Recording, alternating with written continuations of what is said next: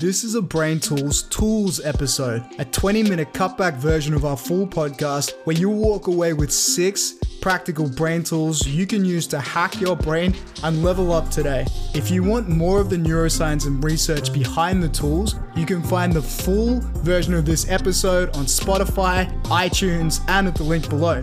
But for now, it's time to get your six brain tools.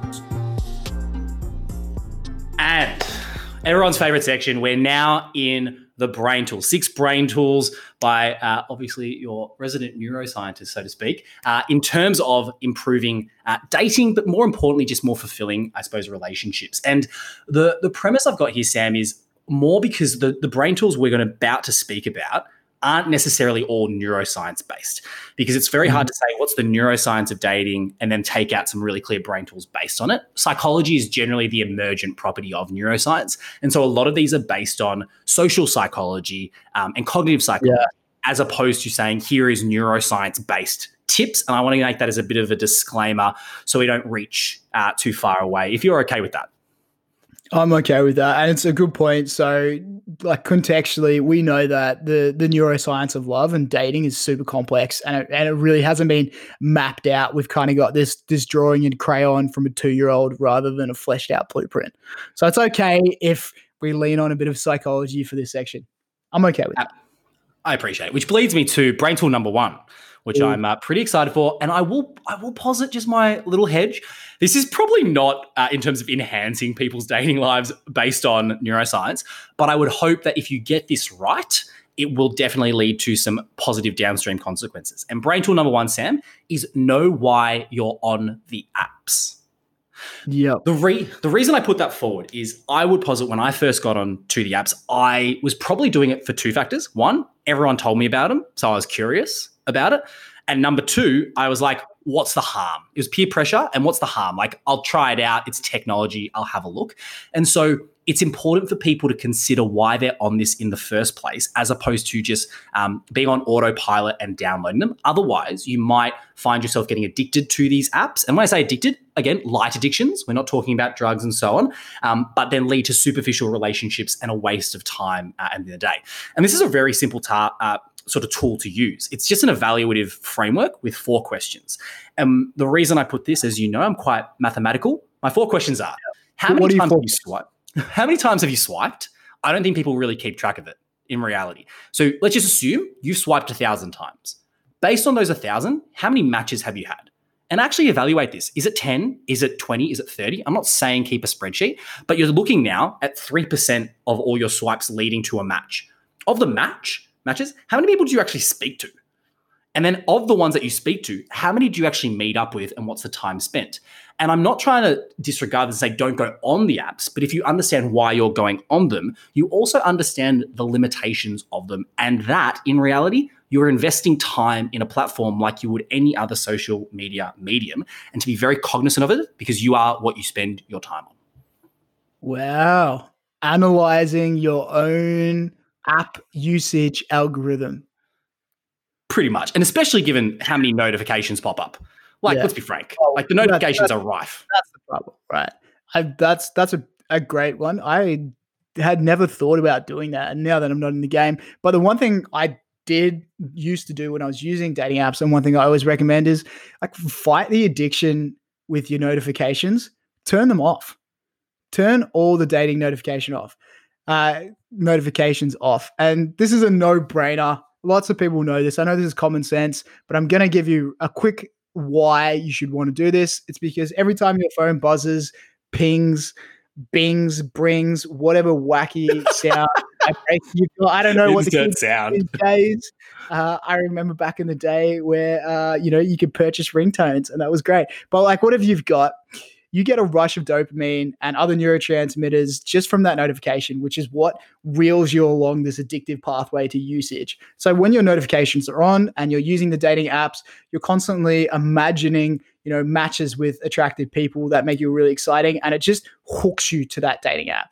So go to your settings, turn them off and be really deliberate about when you use it so that you're not hooked by those notifications. Really, really simple brain tool. Turn your notifications off. I really like that though. I know it's it's simple, but I mean, if you're evaluating why you're on it, and then you're actually turning off the notifications, you're not going to have that, Yeah. as we spoke about earlier, dopamine rush of oh, someone that might be good looking, that is the key Yeah. variable I'm analyzing, has swiped me. This is amazing. Here's my ten year story with this person. Yeah, exactly. Totally. And you think about it from a distraction standpoint as well. I remember when I was on the dating apps and working, and you'd be having message conversations with people. It's so hard to stay focused in work when you think someone that's, you know, really attractive has just messaged you. So hard. It makes a lot of sense to me, and I think when we look at the, um, you can imagine you're on like a, a profile now. The the really important part is obviously the conversations you end up having with people as well when you're on it. Yeah. To- Totally. So, how do you go about having better conversations? Because it's obviously a little bit unnatural talking to someone via text. You don't get the, the same cues you get face to face, the visual cues, the, the the tonal cues. Like, what can you do? It's so funny you're asking this because every time people bring it up, they're always like, it's all about the banter. Everyone, the number of times The amount like, of it's all about banter and having fun. And sure, that is very important. But I'm hopefully going to give a pretty practical brain tool that actually um, is probably pretty established in both online and offline dating. And the brain tool is ask more follow up questions. So Mm. I think the, the research study that was done about this, and there was a, a fair few studies, but there was two, that they examined more than 600 online chat participants tasked with getting to know each other, obviously in not a forced setting at all. So organic and so natural.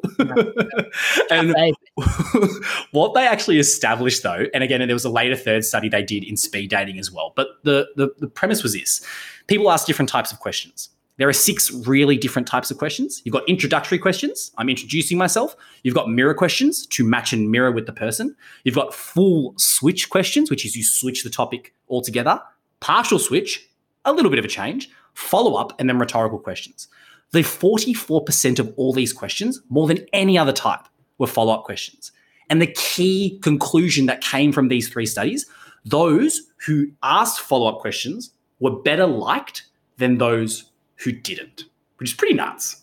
crazy. So you you basically telling me that there's a one type of question which we prefer. Absolutely. And the really interesting, and again, I'm going to posit this as a hypothesis, not a conclusion, but it's twofold. A follow up question requires you to listen to what the person has said or read what the person has said and Yeah. use that in the question you're formulating. So it shows I've actually read and listened to what you've said. The second thing, though, is it then leads to the person communicating more. And you always hear people talk, you should spend in sales meetings, and I'm not saying this is a sales meeting, but you should spend 80% of your time being quiet and 20% of your time talking.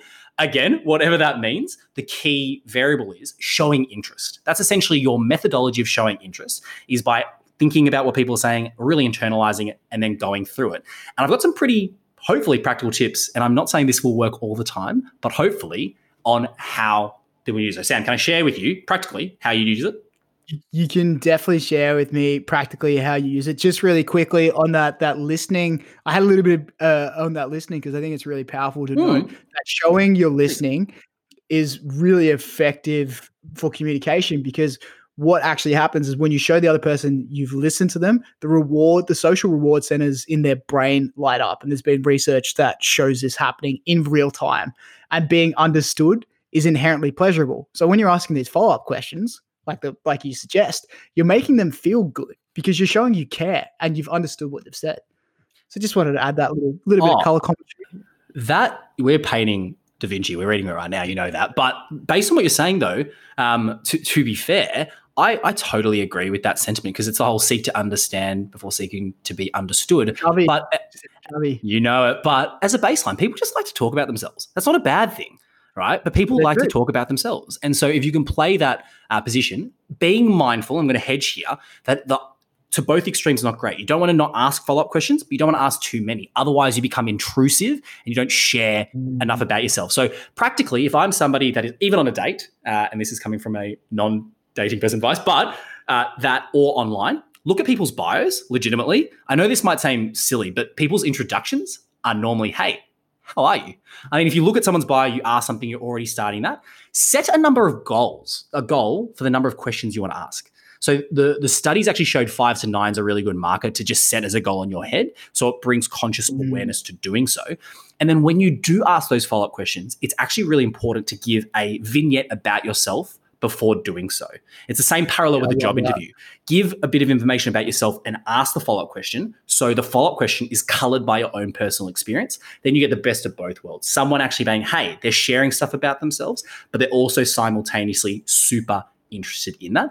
And just be mindful of not overdoing it. You don't want to have a conversation with someone that is like a job interview where you have 20 follow up questions and you share nothing Oh. about yourself. Otherwise, it's like I'm evaluating this person with my checklist of red flags. Hundred percent, and it's like one sided too. Suddenly they're talking to themselves. No one wants to interview themselves. Uh, no, not not at all, not at all. And I think that becomes a very interesting uh, idea to look at. Obviously, Yeah. assuming you've matched with someone, right, on these dating apps or in life, and there's a lot of variables I know you looked into that uh, dictate whether someone swipes right or swipes left. Or I think I hope Which got right.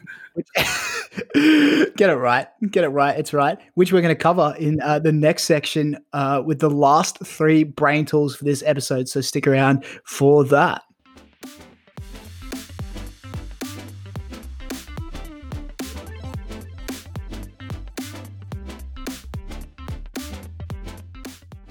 Okay, and now the last section of brain tools, the last three brain tools. This is where we're getting really nitty gritty with some neuroscience, especially from me. Are you, are you ready to go, Kieran? I am excited about this section. I'm pumped. You hit me with yours. I'm ready. Brain tool number four. Right. Brain tool number four make your profile pic easy breezy. Well, firstly, I'll say I like the rhyme, but second, what does easy breezy mean? What are you talking about? What does that mean? So, the rhyme is great. You're welcome. But what what this means is make your profile picture easy to process as a photo because this is seen as more attractive.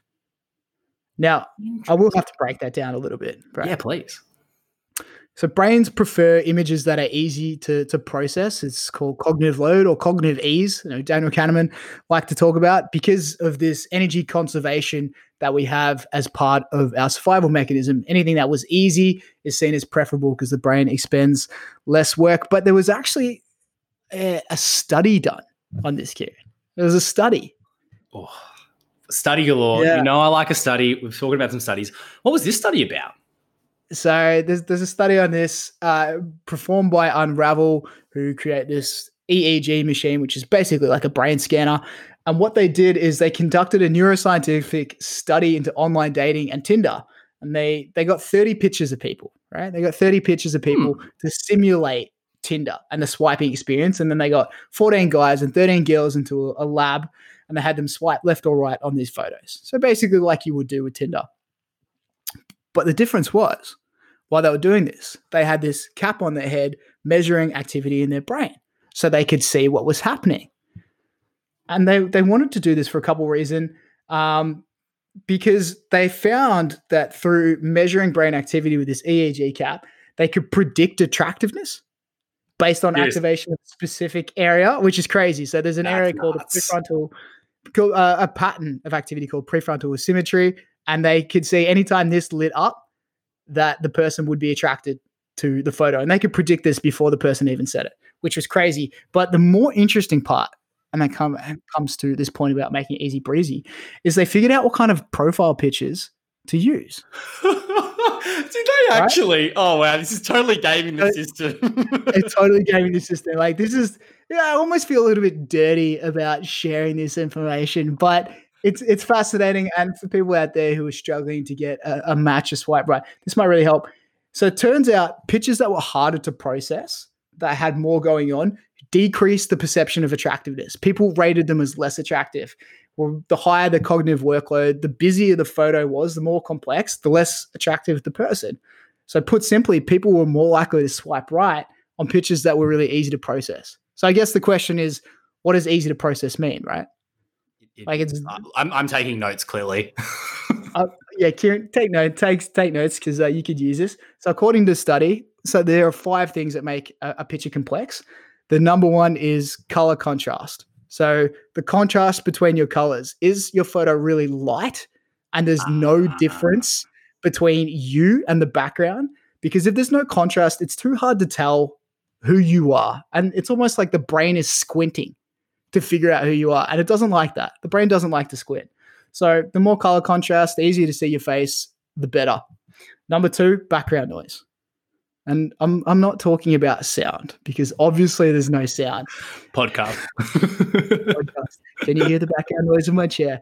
Background noise is the, the stuff happening in your background. The more work the brain has to do to figure out why you're there, who you are, the the less attractive it perceives you because of the cognitive workload. So you know, busy streets, lots of people, activities, colors, they all reduce the perception of attractiveness. They all make it harder. Hmm, Pretty crazy. interesting. And there were three more three more quick ones.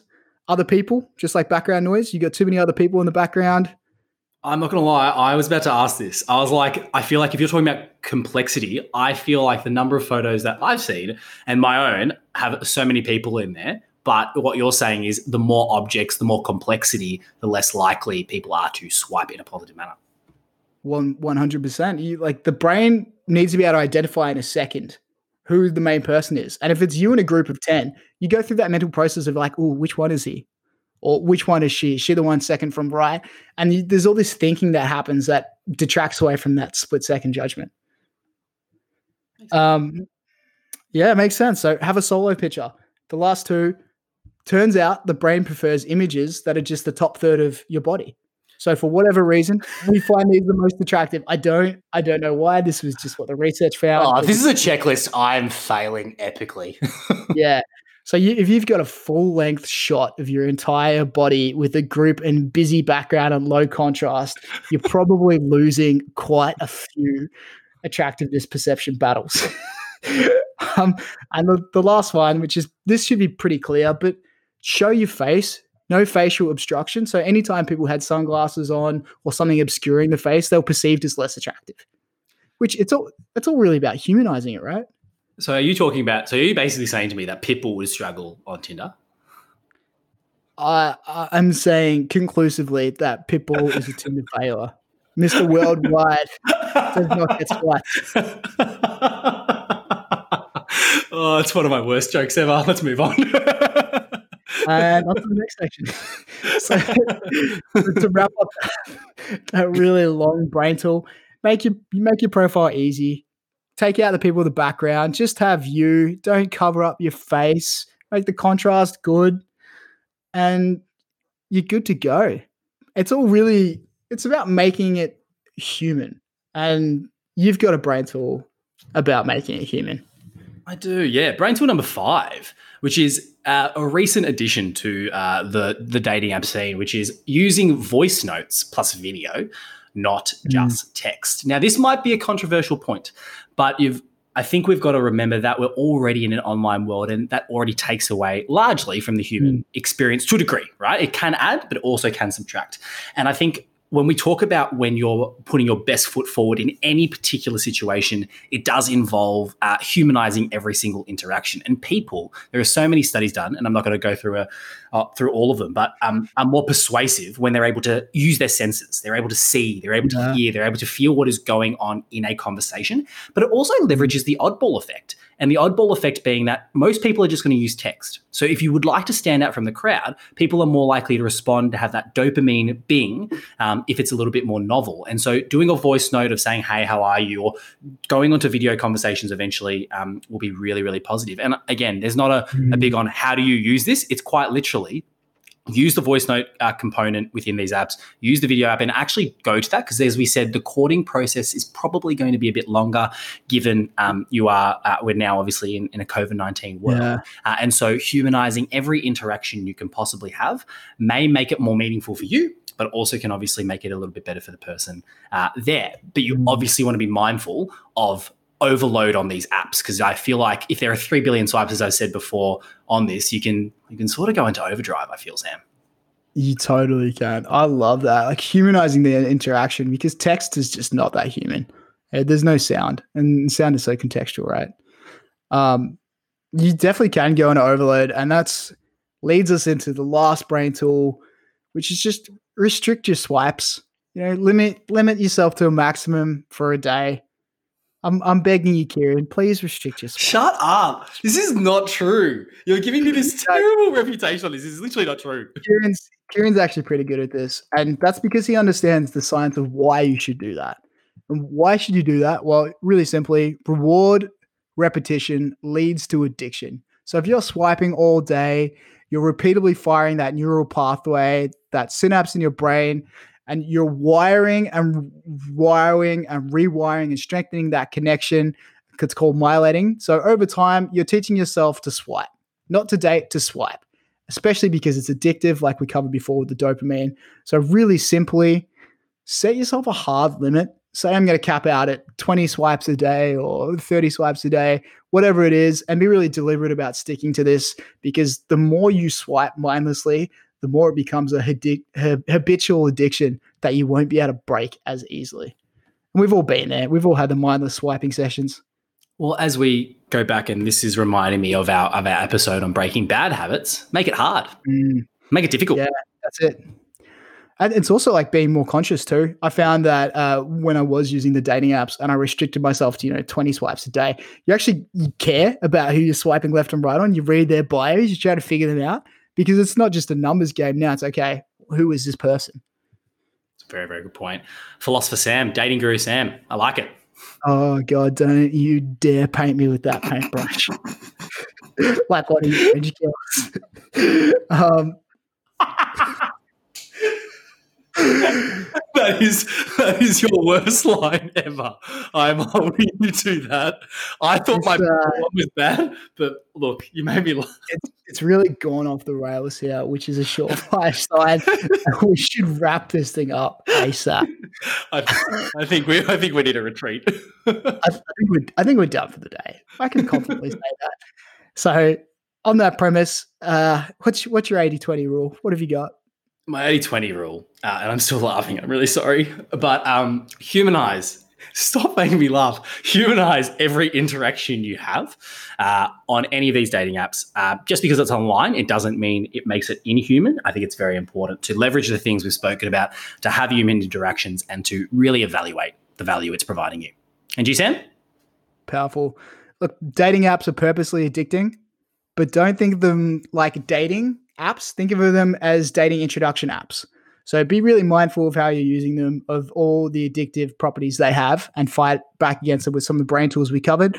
But also be mindful that you know they're a way to introduce yourself to people. They're they're not a replacement for dating. Yeah, dating Sam. You're a guru. I love it. Uh, that, I feel so greasy right now. Is this how pickup artists used to feel? Oh, Jesus. Not great. They're terrible. Okay. Uh, that's that's pretty much us for the day. Uh, for this episode, thank you so much for joining us. Really looking forward to next week's episode, which is on testing Kieran to see if he gets this one right. the neuroscience of relationships. I've got this on down pat now. I've I've been burnt by the vitriol that came burnt. my way from everyone on forgetting. So I'm on it now. Well deserved, and that one's uh, very close to my heart, being a long term uh, relationship, which has also turned into a bit of a long distance relationship thanks to COVID lockdown. So plenty to talk to that next week. Um, before we go, just wanted to say thank you very much for tuning in and for all your amazing feedback. And if you are loving the show, jump on iTunes, leave us a review. Uh, it means a lot. It helps us reach more people. But if you are really enjoying the content and you've got some people you know who could benefit from learning a bit more about their brain and stress and well being and sleep right now, especially considering the current conditions, what would be amazing is if you take a quick screenshot of uh, your podcast app with the brain tools and just chuck that up on your Instagram story. It helps us reach a whole bunch of people in your network and, and grow and help more people out. And that's pretty much me done for the day. My voice is dead. Uh, anything to add before we uh, exit? Not at all. Just Sam, I'm so proud of you for your uh, your last 50 odd minutes of, of fantastic dating advice. I know that you're basically going to replace Dr. Phil right now, and I'm I'm incredibly proud of you and, and really looking forward to all the advice that comes next week. Um, so thanks so much for for doing that, uh, and obviously uh, for those listening. In Instagram posting that that'd be amazing, especially given um, what's happening in Melbourne right now, given lockdown, but also the rest of the world. Um, help people help themselves. help people help themselves. I'm not there. I'm, I'm not Dr. Phil. I have done Sorry, I, I, tried to round that out being really serious because I like I just I saw your face and I was like I gotta I gotta move out of this. Okay. But I'm really I'm really proud of you and I'm, I'm really looking forward to relationship advice from uh, Sam. Really good. Go go go. See you next week, guys.